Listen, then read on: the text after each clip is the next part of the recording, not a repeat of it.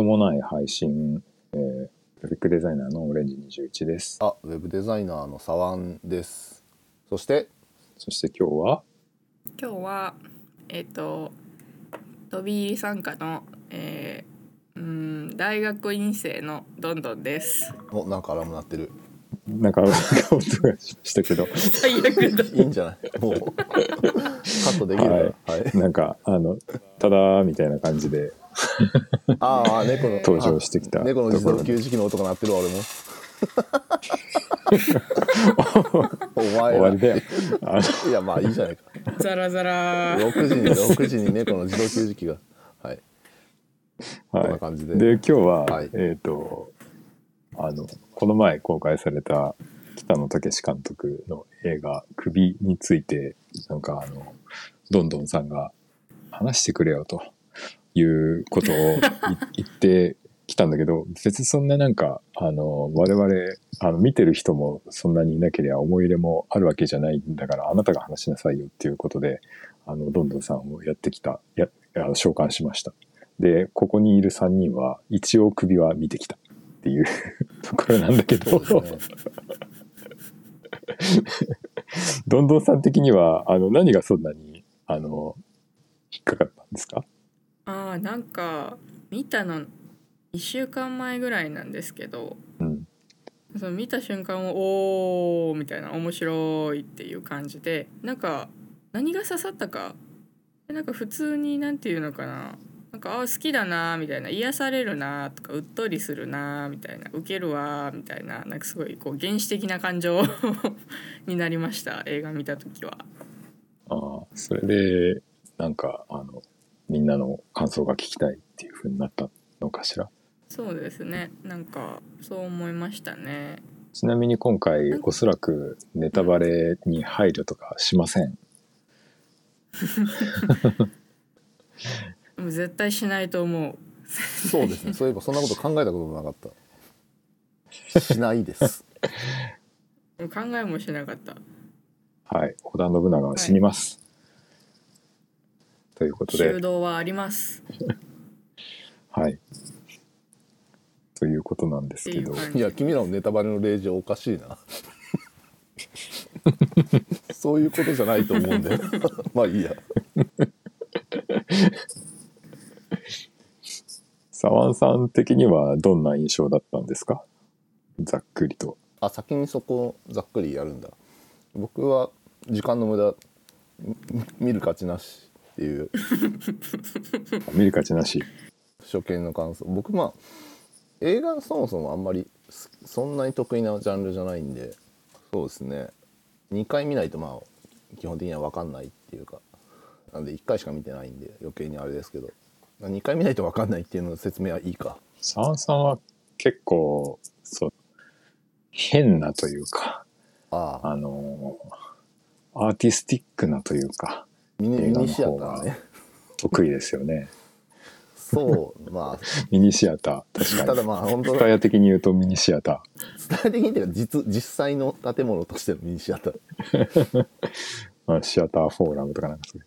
まあし新聞芸座とか、えっ、と早稲田のとことか、あのーまあ、はいそうですね。なるほど。なんかでもシネフィル的なものでもないっていうややこしい立ち位置なんですよね。むしろシネフィル的なものに対してはすごい嫌悪感があるっていうタイプの人間なんですけど僕は映画をあんまりそのなんか映画ってすごく大事にしてる人っているじゃないですか。はい。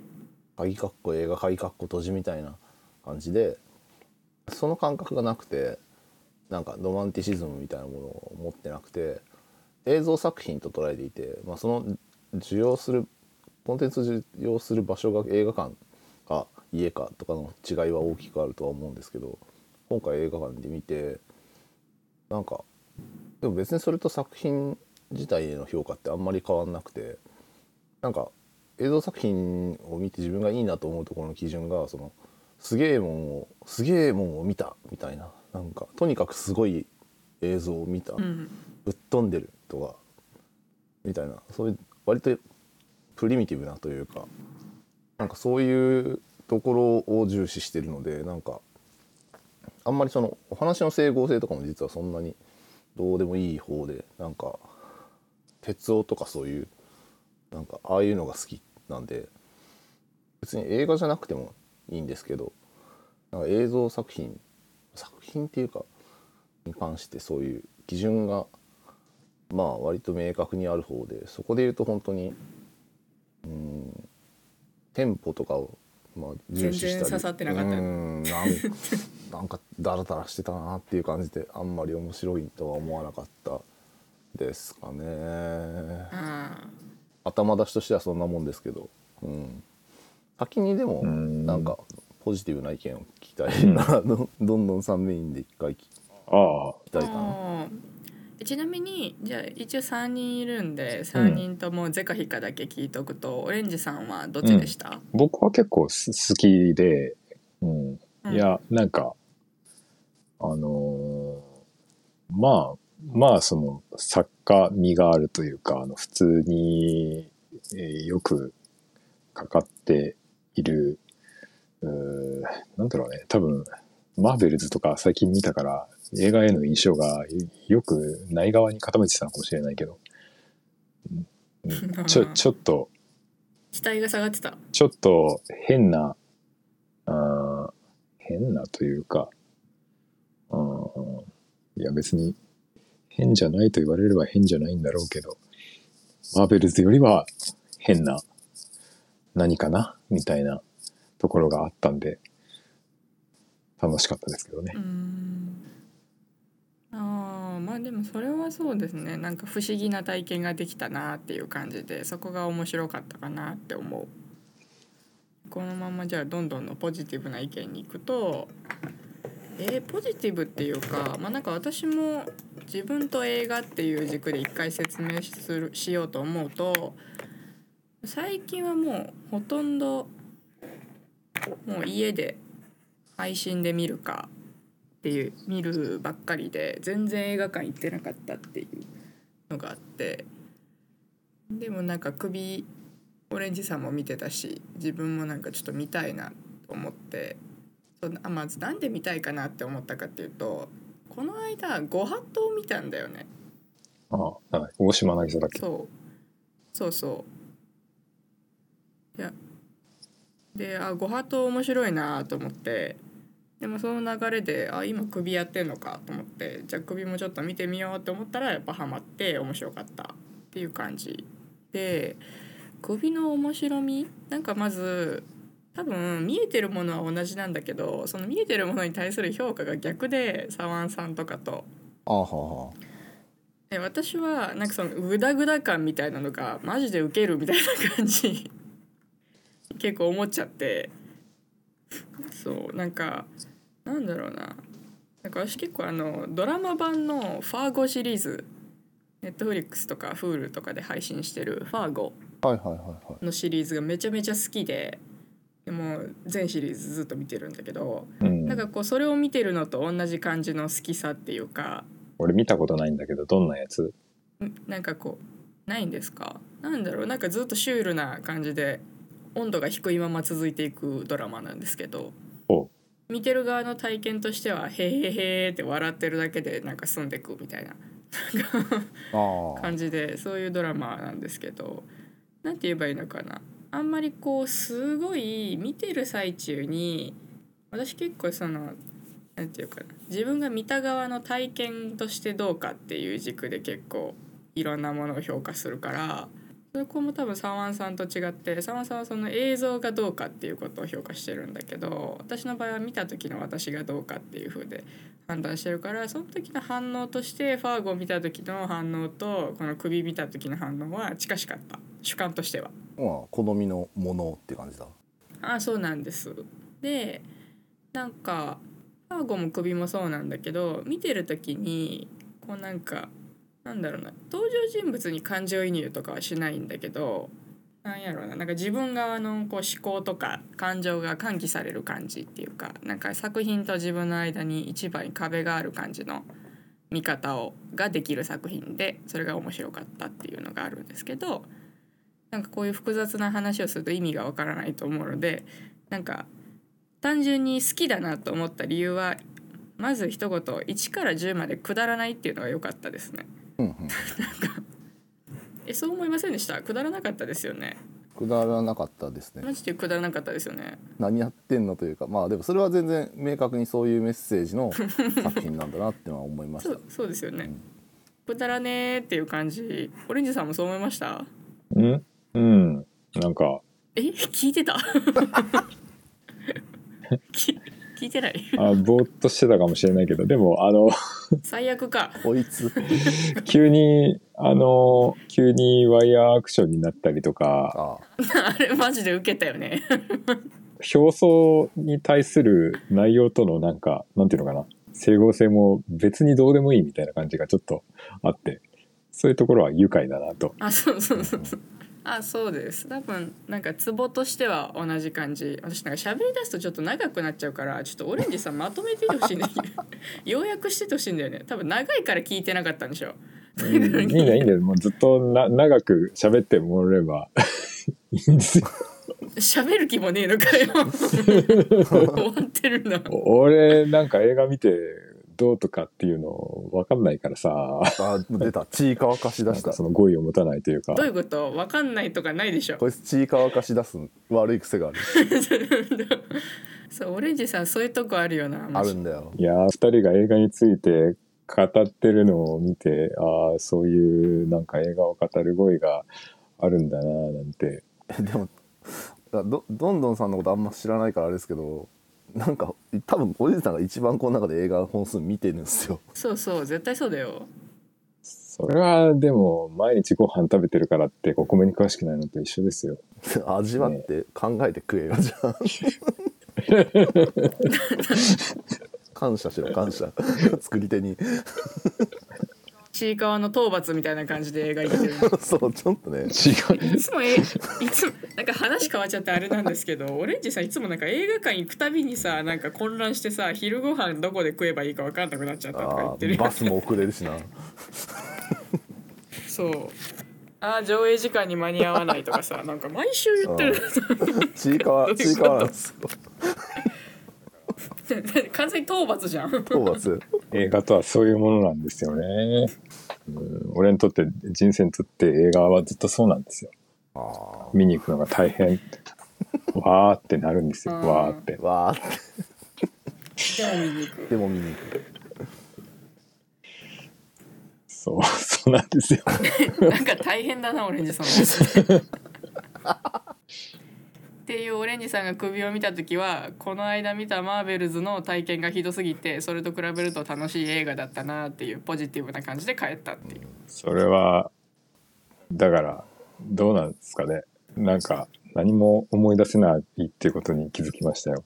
何も思い出せない。く首に関しても？首に関してもですか？いや、首、最悪じゃね 勘弁してほしいな あでも 見すぎてると。映画を見すぎてるともうそのいや、そうういうことじゃないんだけど。見、た時からの時間が経ってるからその間も見続けてるから映画を。混ざっなんか。そんなに見てない。そんなに見てない。いやー。なんだ、だ、何かを、何かを思うってすごいよね。ものを見て。そういう、すごい映像だなとか。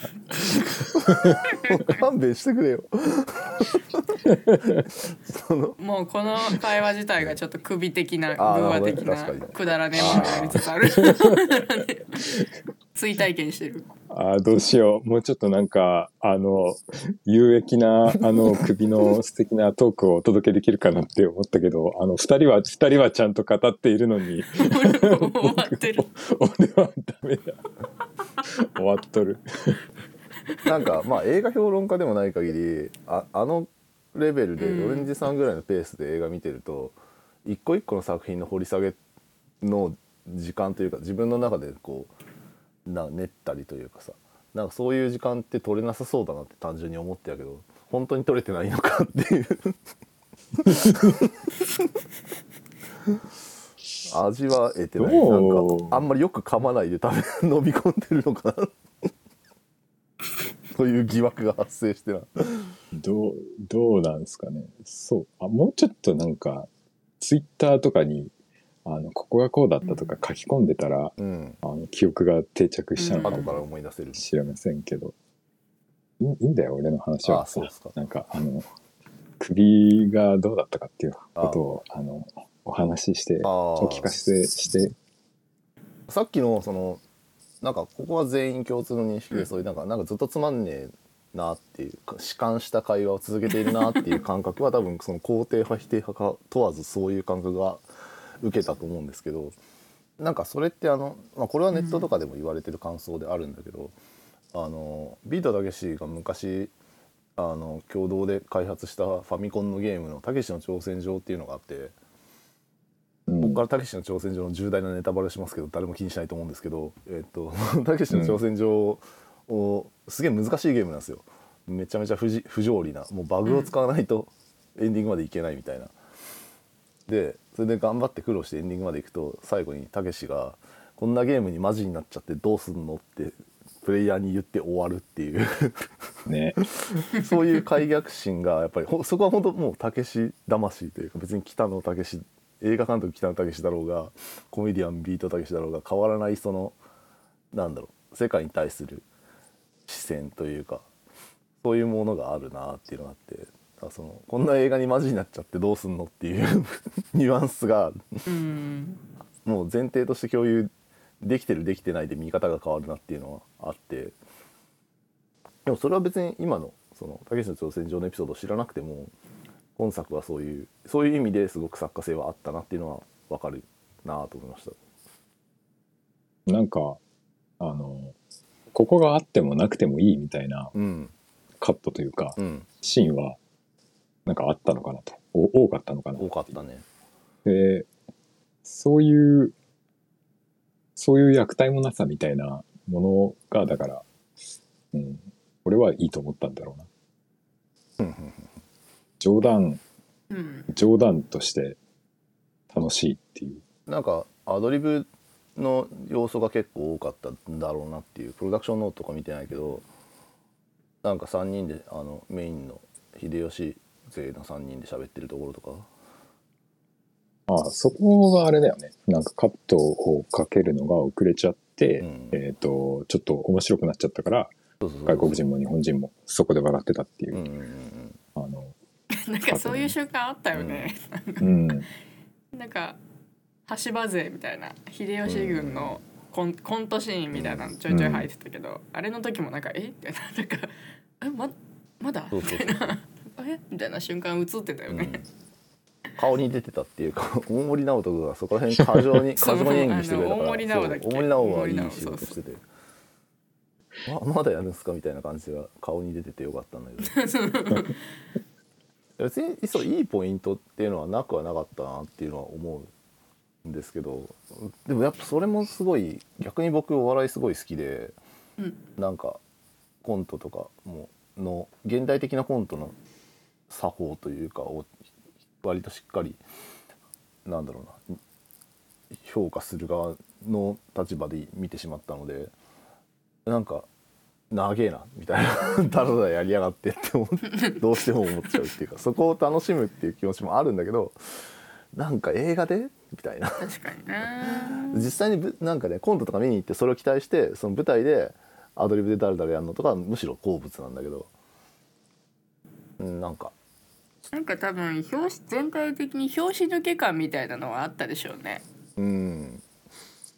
なんかあとやっぱそのなんだろうな。全体に主観してるっていうのは最初に言ったけどなんかタイムスケールがやっぱ老人になると長めになるのかなっていう。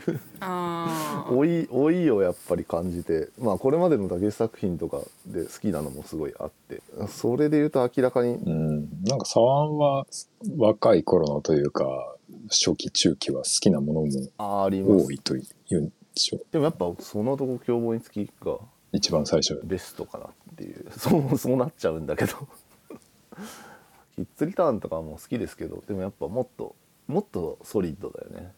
初期の方が。うん。でアウトレイジとかだと割ともうパーティー要素があるから。じゃじゃあもうちょっとなんかアーティスティックな感じになってきたなんかカラーズみたいななんかなんだっけそんなやつ。そうね。あの辺もきだけどまあでもちょっとジャンルとしては違うかな。もっとやっぱより初期の方が好きなんだけど。それでだから本当にそうだな。首まああれはあれでっていう話も聞いてて今思ったけどあれはあれでとは思いつつも自分のあくまで趣味の感覚としてはもうほんと尺半分ぐらいで いけただろうって思っちゃうっていうか。いけたはいけたよね。そこが面白みというのも分かりつつ、うん、いけたなっていう。ああなるほど。なうんそうですね。なんか緩急そのなんか永遠に悲観してるっていう話でなんか私としてはある程度なんか 緩急ついてたなみたいなのはやっぱ西島秀俊はいはいはいはい。で9そうね。西島秀俊信長シーンで一応うん9うんうん。であの羽柴とか家康とかで羽柴徳川で関っていううん一応そういうあのあれになっててやっぱ多分結構その西島秀俊の、うん。まあ光秀ですよね。光秀演じるん？光秀間違えた。光秀が演じちゃった。間違西島秀えた西島秀俊がやってる。光秀そうそう。がどれぐらいこうグッときたかっていうことに多分かかってると思うんですよね。その球を感じるかどうかに。は。でなんか西島秀俊めっちゃツヤツヤにもう魅力的に演出されてるっていうかうん。なんかもうなんかの信長やってた加瀬亮とかはやっぱ加瀬亮そのままで細いし白いし体幹がないフラフラフラフラってしてて なんかその権力者なんだけどなんかその不正権力みたいな感じがやっぱないんですよね。はいはいはいなんかヒステリーだし。ブラック企業社長って感じね。でそれそれとやっぱ対照的じゃないですか光秀は。こうもう衣装もこうツヤっとしてて。でなんか多分なんかもともとそんなにがたい良くないと思うんだけどうんうんうん。西島秀俊も。なんかその多分衣装でちゃんと肩多分入れてたのかわかんないんだけどすごい肩幅あるみたいな感じに見える。あとなんかむ胸筋もすげえなみたいな。そう。そうそうそう胸胸筋？なんか円円健さんとイイチャイチャしてるところになんかすごい大胸筋あそうそうそうね。おっぱいあるなみたいな。あの人でも、もともとすげえムキムキな人なんじゃないの、あむ胸胸筋じゃない？ああ胸筋かうん。西島秀俊スペースって入れるともう 3, 三つ目ぐらいに筋肉って出てくるあもいやなんかでもさやっぱ日本人だからさになんて言えばいいんかな。でもすっきりとしてるよね。もともと体型が。あはいはいはなんて言えばいいの？なんかちょっとこう daddy な感じの体型じゃないじゃん。お父さん体い型じゃないうんだけど。なんかあの衣装の感じはなんかもう体もボリューム持ってるなみたいな感じの印象でこうなんかまあそうですね。ファザーイシューのある私としてはおーみたいな。おいい話ですね daddy だーって 拍手が言って喜んでたんですけどそうそう。でだからもう超魅力的なのにもうなんかしょうもないなんか、ま、色白ななんかフラフラの男にボコボコにされてっていうなんかそこがやっぱ愉快っていうかなんかこうあ意味ねえんだみたいな。意味ねえんだ。い 意味ねえんだ。お父さん意味ねえわみたいな。なるほどお父さんボコボコされてるわみたいな感じでおもろかったですね。そうそう。なんかああいう濃厚な感じ。なんか武士たちだけがこだわってるこう濃厚な世界観っていうのがもう全然意味わかんねえみたいな感じでこう、秀吉の感覚を体験できるっていうか。あそうですね。それが本当に多分作り手というか北野武自身もなんかそういう武家社会の何かナンセンスさみたいなものを描こうとしていたっていう手触りはありましたね。うんうんなんかなんていうのかな。そうだから自分も農民上がりでみたいなつまりこうなんかつまり北野武の人生としてもなんか、まあ、道具板出身の何でもない家柄があるわけでもないところから芸一つでこう上り詰めていったみたいなところでこう秀吉に identify してる部分があってそこでやっぱりそういうなんだ社会のしきたりみたいななんかそういう男男性社会の男社会特有の上下の感じとかをに対してすごく冷めた目線で見てるっていう感覚がもともとあってそれをなんだろう劇作としてより具体的なそれがよもっとビビッドだった時代を描くにあたってなんかその武家社会との距離感みたいなのはすごい感じたしあとまあその狂言回しとしてあのなんだっけ抜け人のえーっとあの人。ソロリ？そうそうそうそう。あとかも結構なんだろうな。まあげまあ芸人だしっていうところでなんかさまざまなそのビートたけしであり北野武であるところの葛藤みたいなところをいろんなキャラに語らせつつなんかなんだろうな。だからまあアンチ大河というかそういうそのなんか美化されがちなんですよね。しかもあの時代のなんだろう。日本酒のサビだからさやっぱり淡路もはっていうのは、なんかその美化されてるものに対するなんだろう冷めた視点みたいなところがなんかそれを映画というところの単位でやったのも良かったっていうのもわかるかな。なんかいいところ探しじゃないですけど。そううん。うん。そうなんかそういうなんていうんですか。なんか俺の俺の考えはこうやみたいな。なんかその改うん陳うんうん。人生観および死生観を改陳するっていう。はいはいはいはそれをなんかあれ結結構長かったですよね。首。いなあ、うん2時間ぐらい。ちょっと忘れちゃったけど。もっとあったんじゃん。2時間半以上あったな、長い長い。単純に長い。長い。で2時間半ずっとその話じゃないですか結局、うん。うんなんかくだらねえみたいな。なんか男たちのあれこれくだらねえみたいな、うん。話を2時間半ずっと死生観人生観をこう改陳してで人に見てもらえてなんかこうやって話題にしてもらえるっていう。やっぱ権力者だなって思ったね。たけしは権力があるんだなっていうことを すごいなんかしみじみと感じて。やっぱ権力って大事だわと思って。大事。やっぱ権力権力必要だわと思ってそれはそのなんていうんですか 北野武においてってことですか？それともそのし社会において権力というものはあった方が良いという？あうんそう社会において。うん。うん社会において。どういう？えなんかさ普通になってるの？なんか俺の人生観みたいなのなんか適当にそこら辺の人に語って終わりの人たちもいると思うんだけど、はいはいはい。っていうかそういう人が大半だと思うんだけど。うんだからそういう人が大半だけどだからといって黙っているわけにもいかないじゃないですか人間。うん。やっぱどうしても、うん、こうやって生きててとかこう俺は死ぬっていうのはこういうことだと思っててみたいなまあなんかそう喋るかは分かんないけどそのようなことは喋るので、うん。なんか適当に改陳して生きるぐらいならなんか作品として消化してなんか人間の感情をもっとこう、まあ、N 数が大きい方がいいっていうか、うん。なんか喚起した方がおもろいやんみたいな風に思ってやっぱ権力って大事だなと思って。ちょっと今そこが接続してないんだけど。じゃあ権力がないとさいろんな人に影響を与えられないんだっていう。メメガホンとして？であんなも立派な映画もね作れないし。ここの10年20年ぐらいの宮崎駿もずっとずっとそんななんか俺ってこういう人間なんですよみたいなことをあんまり隠しもしない そういうテーマの作品をやってたりして、うんそう。なんか映画監督って年取るとそういうことをやりがちだけどあそれはなんかそういうことやりがちっていうかできるからやってんだなってなんか今。あそうそうそうそう。ー選択肢としてね。そう。できるようになったから。そういうそういう言い方もできるのか。そ年を取るほどまでその職業を続けてられる人間だからできるのかっていうう。そうそうそうそうそう。生存バイアスじゃないけどねそうなんかこう若い時にある時からある程度活躍しててでそれをずっと続けてるから、うん。もう自分の中にこう自分の周囲にこうワークフォースもあるしライブストックとかもあるからその、まあ、労働力も持ってるし人間の資源もあるからその人間動物の資源もあるからだからいろんな人を使って俺の人生とはっていうのを 長い時間をかけて作って改陳できるっていうその特権やっぱ権力ですよ。僕はそれで言うとじゃあその権力に対しては明確にどうかと思うなっていう。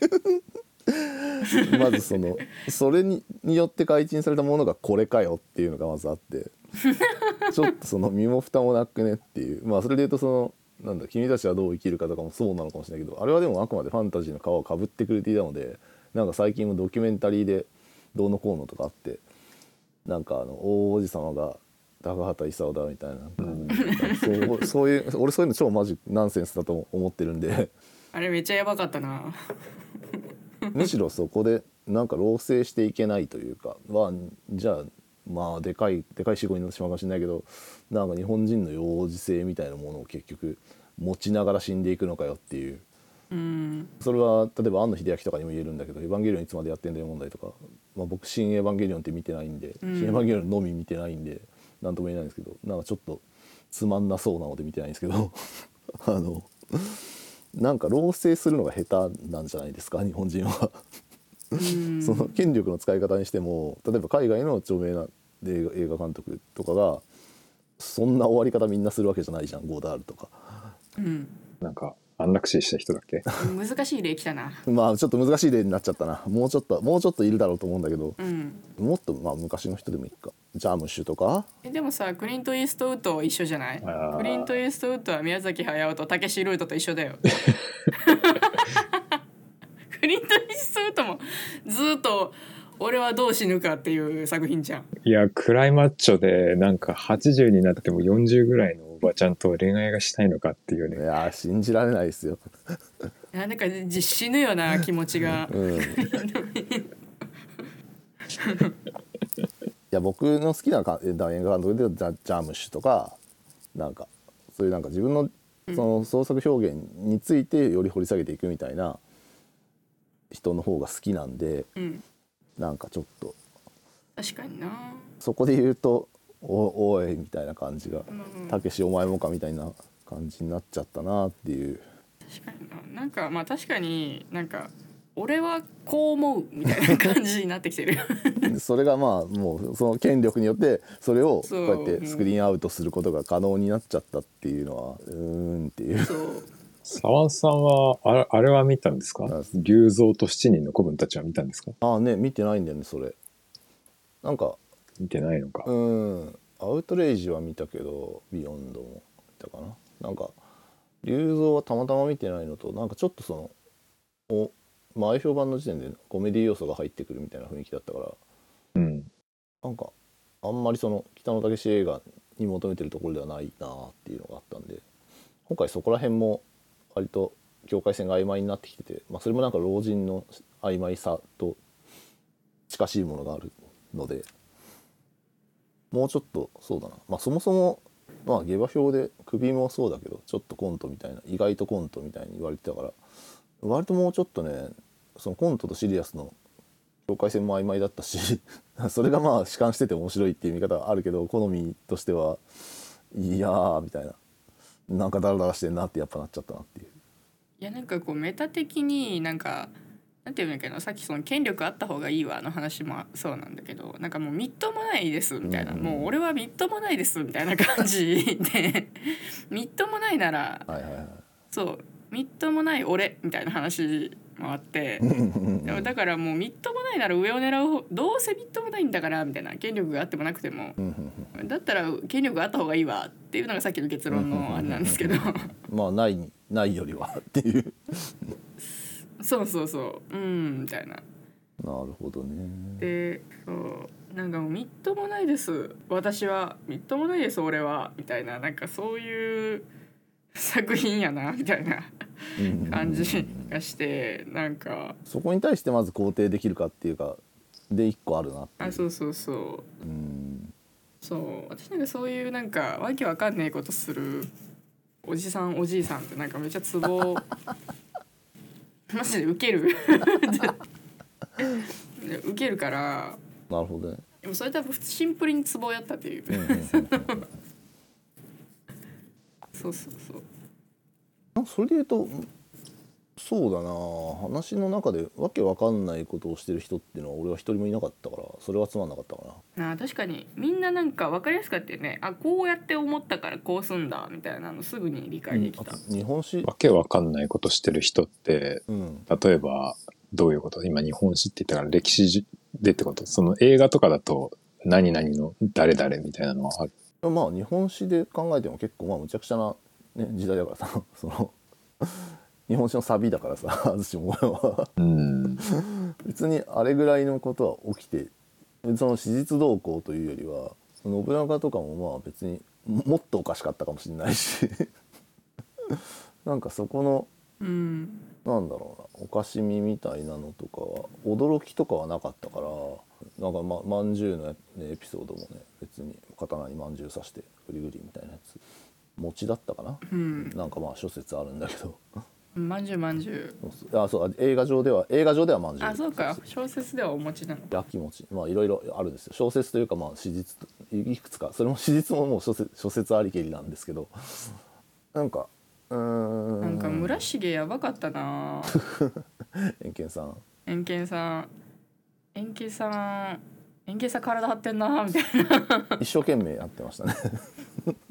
うん一生懸命やってたなんかでももうなんかむでも途中からもうなんか村重っていうより一生懸命な円形みたいな感じがしてきてもうちょっと ちょっとちょっとそこは嫌になってきたかもしれないな。まああの辺は結構そうですね。その修道を描きたいがゆえの創作というか別に史実の村重がどうだったかみたいなところとは割と乖離してる部分というかまあ独自解釈のところなんでああもうなるかなって感じですけど殺し方は良かったですね良かったというか僕は物足りなかったですけど。あれさ、あの、うん。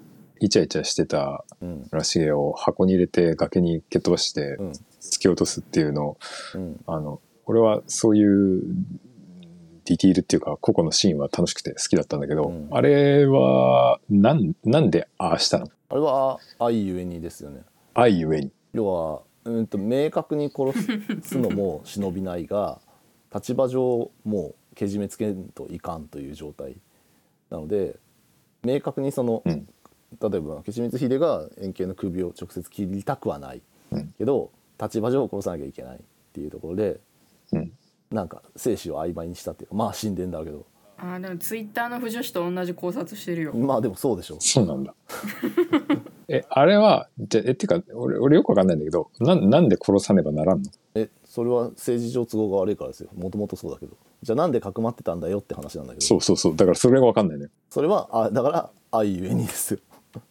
執着があったからで。ん？そうだよね。なんかさ普通にもうだって信長殺しに行く道中なんだからさ。ああ殺したら別に理想郷があるじゃんみたいなことでしょ？そうそうそう。そうはいかないのがだからヤクザのよくわかんない筋みたいな概念の話なんですよ。それ言われると僕もわかんないよりですよなんかヤヤクザだなっていう。まあだから確かに多分だから一番意味わかんないの光秀なんじゃない？いやだからそのえ映画全体としては、うん。あの俺はその日本史も詳しくないんでそこのうーんと普通に生活してたの理屈だったら通ってないなんか急に箱に入れて殺されちゃったっていうところが面白くて面白いなって思って見たんだけどあの分からなかったな。あれはわ分からなくていいのか。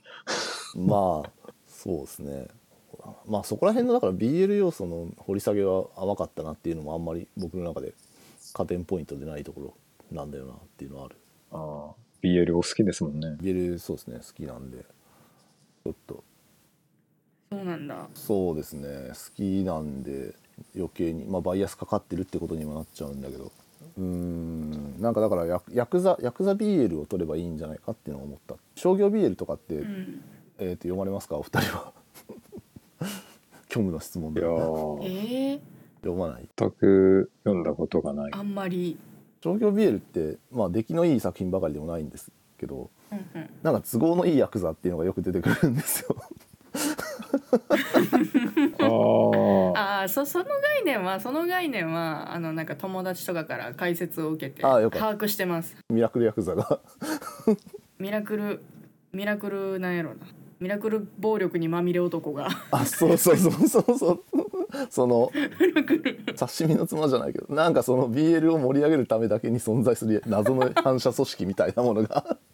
出てくるんだよね。そういう概念がもうミームのように よく出てくる場合があって現代劇だと。あそうなんだそれサブキャラなんだ。サブキャラっていうかもうね本当概念。都合よく使われてる都合よく使われてる要素で。そうそうそう。それ読んでるとものすごいノイズで めちゃくちゃイラつくんだけどそこに対する怒りをちょっとね北野武が持ってくれれば本当に素晴らしいヤクザ BL はこうだろみたいなヤクザ BL 映画が出てくるはずなんで。あ俺が本物の BL ヤクザを見せてやるっていそううそうそうそうそうそう。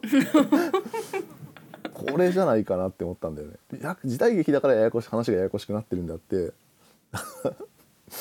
そうヤクザ BL を次は撮ってくれると嬉しいんですけどでも分かんない。でもなんかうーんいやうん。いや北野武でもまあそのその癖はないなっていう。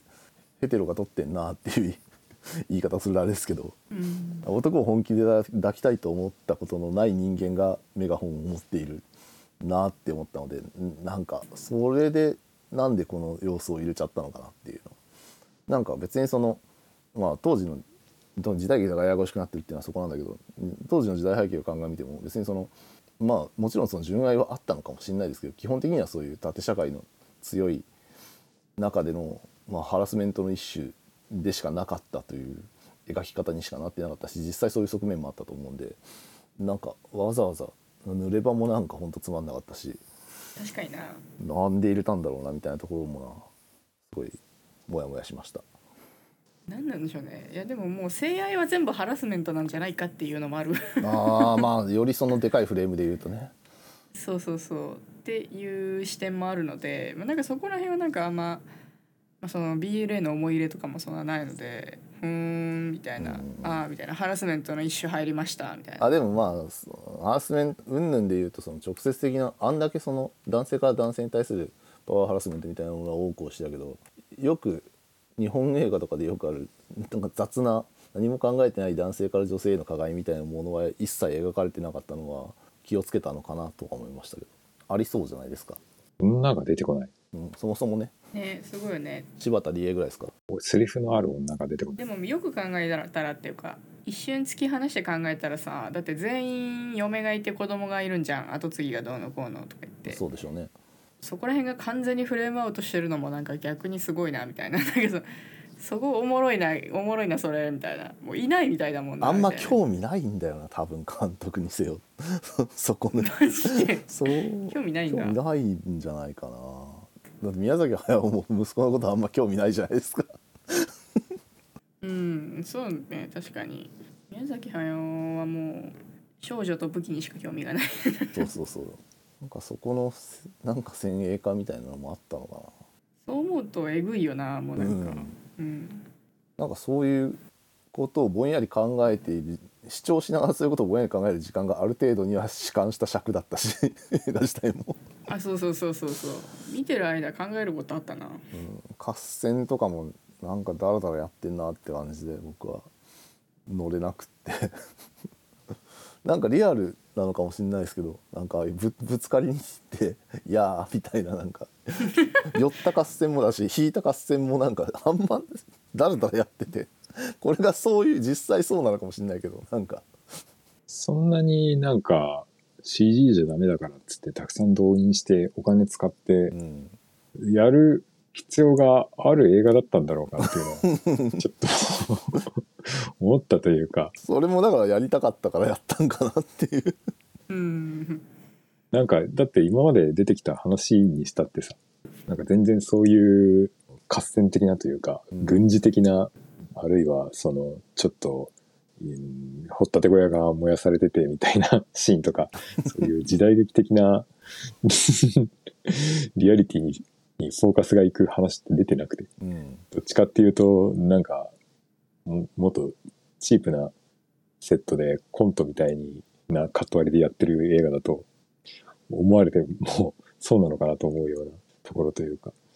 それでも全然成立したと思うんだけど思い出したようになんかさそういうなんかちょっと対対紙のある雰囲気が出てきて。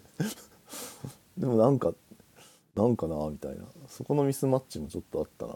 構成が謎っていうのもあったし。確かになあと劇伴がマジで本当にこれはもうきりとクソ。声を大にしてクソ。無音でよかったレベル。久しぶりに思いましたクソというのは。ちゃんとすするならする。いやなんかもっとそういうオルタナティブにこう。それこそなんか別に日本の現代のジャズみたいなものをやったってよかったし。普段もっとさだって北の映画でなんだろう組んでる。座組でもよかったし。なんかよくわかんねえ人とやってたと思うんだけど何らいいところがなかったね。盛り上げるでもなく。確かにねなんかなんか鳴らしとこうみたいな。ちょっと置きに行く。みたいなお置きに行ってるにしてはみたいな。落ちてれーみたいな。うーん。それなんかアンチ大河オルタナ大河みたいななんか新規性も発見できずあとはまあもう本当これもそのアンチ側の アンチ側っていうアンチでもねえんだけどつまんなかった側の意見としてはまず始まりオープニングあたりで、うん。あの首川に首ない死体が流れててその首のところからカニが出てくるあたりはあそこは良かったですね。カニをね。あそこはすごい良かったんですけど、うん。その後にタイトルバックでなんか首って筆で書いてるあのペーンって出るじゃないですか。あなんかパワポみたいなアニメーションがそうそうあのパワポのアニメーションとあの首の首っていう字がポロって取れるあたりあたりであやべえ帰ろうかなって思った。まず。いや違うんだあれはあれがいいんだ。よあれがいいの。そうそうそうそう。あれがいい。なえたな。なえたよあれは。読ますなと思って。あれはできないよ他の人じゃいやそうかもしれんけど悪い意味だろ。あれ不安になりませんでした？その肯定派のどんどんさんとしては。いやもうあの段階でちょっと受けてたけど。ああなるほどね。まあそうか。なんかおおみたいなおおあああああみたいな。受けるの文脈で。首がーって言って。首があれはだからさ俺の中ではちょっともしかしたら5年後とかに見たらあかっこいいなってこう純粋に思うかもしれない映像だなって思いながら。いやタイポグラフィー的なとこでもしょぼかったしあの筆の大事もいい書じゃなかったと思いますよ。いやーわかんない。あれが逆にえあのえエンディング？そうラストにあれが回ってきたらおもろい。笑っちゃうかもしれない首がポロッつって首の首がポロッつって。ドア玉でなんかそれっぽい感じの雰囲気でやられても。どう乗っていいかわからないから。さだから困惑スタートだったんでっていうのもあるかもしれないですちょっとそこからどどう乗っていいんだこれって思いながらずっと困惑してたんで。なんかさ私の映画見た時になんかその後ろに座ってたおばちゃんがさ、いはい。なんか娘とおばちゃんで来てて。うん。でおばちゃんがなんかタイが好きなんだろうなみたいな感じでなんかずっと予告の間とか秀吉がどうのこうのみたいなボソボソ喋ってて。それは。でそれでなんか首ポロみたいなおもろかったなんかそそこの流れからでなんかちょっと面白かった。おばちゃんあかんのちゃうみたいなうん、おばちゃんおばちゃんこっから2時間とか。おばちゃんあかんやろなみたいな。おもろかったそこのこのああそういうね映画館特有の面白いイベント。そうそうそうそう。それがもうすでにちょっと面白かった。なるほどね。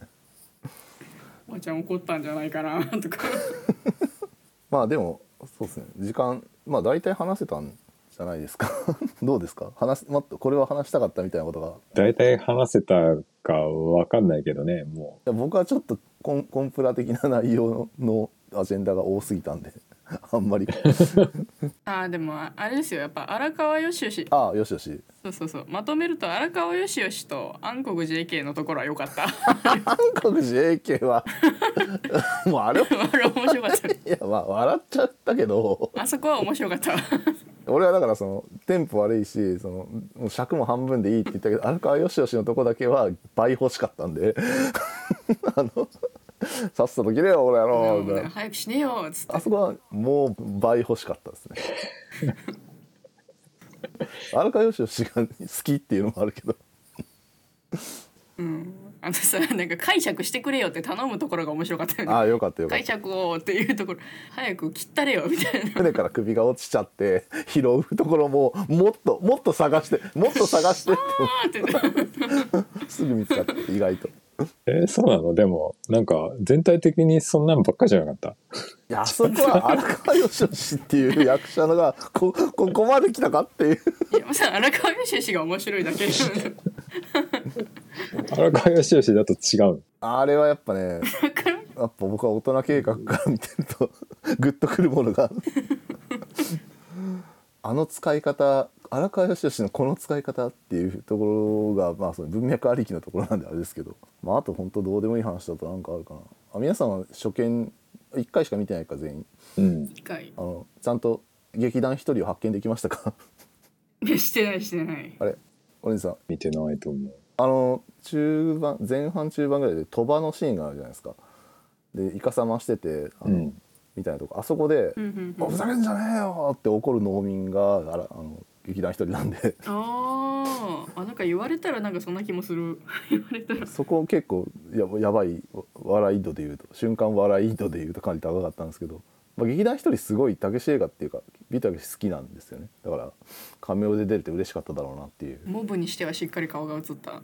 そうそうでも顔がさ農民さ真っ黒じゃん。みんな。だからだ誰も見つけれてないんだよな劇団一人を。ああ、いや、普通に、あ、思い出した思い出した。あ普通に見たときは分かった。あ分かった。ああよかったよかった。うんそうそうか顔の印象なんか、うん、ビジュアルの情報としては劇団一人の顔が入ってるんだけど。俺声で分かってやっぱ。声がふざけてる演技のあのうん。どゴッドタンとかでふざけてる時の劇団一人であれはそうですね。あれは笑ったな。そういうポイントポイントでよかったなみたいなのあるんですけどやっぱ全体としてとか映画としてって思うと僕はちょっと時間の無駄を感じたんで。なるほどな一人は分かりやすかったけど、どっちかっていうと最後まで見てもそうだったんだなって人結構いっぱいいたよ。なんかアマレス兄弟とか。アマレス兄弟は難しかったなあと中村獅童俺本当に最後まで中村獅童に似た人だなって思ってました。本当エンドロールでうわまマジマジ中村獅童かよっていう。中村獅童だろ、あれは。あれはすごいんじゃないですか。あれはなんか賞とか取るんじゃないですか。役のために歯抜いたのかなぐらいさ。決死の演技だったと思うんだけど。シワシワだったよなクソバカの。シワシワくちゃくちゃだったの中村獅童はすごかった中村獅童はすごかったということで。そうですね。いい点もいい点もあってはい。まあそんなもんですか。はい。じゃあ、そんな感じで。もうそろそろ終わりますか。はい。これどこがどこがハイライトされちゃうんだろうなこれ。やばいじゃん。だって自分ちいかわ状態だったんでしょ。ああそう。だ今週はちいかわとさわんとどんどんさんでお送りしました。もうなんか俺の、自称チーカちいかわ。俺の喋ってるところは全部切りたいわ。ずるいって。いやでもあれ面白かったよ。ねちいかわ状ちいかわ状態になってるオリンさんめっちゃ面白かったよ。そうだね正直あそこが一番ハイライトだと思う。面白くないよ、そんな。こいつちいかわなんだよっつって。ちいかわなんだよっつってとこが面白かった。こいつチーカーだと思って今後聞くと、若干そのあそうだね。オレンジさんってなんかパッと見とか声の感じとか全然ちいかわじゃないんだけどちいかわなんだよね実は。そうそうそうそう、うん。最近私も最近気づいた。ちいかわだわ。こうなんかちょっととっつきにくいなみたいなことじゃなくそうとっつきにくい印象がみたいなことを思ってる皆さんも、まあ、ちいかわなのか所詮こいつはって思うと聞きやすくなる。いい回でしたね。あ、あ、オリンさんは僕突としてるんじゃなくてちいかわなんですよねアイコンをちい変えてください。そう思ってご愛顧いただければと思います。いい回でしたね。はい。ということで、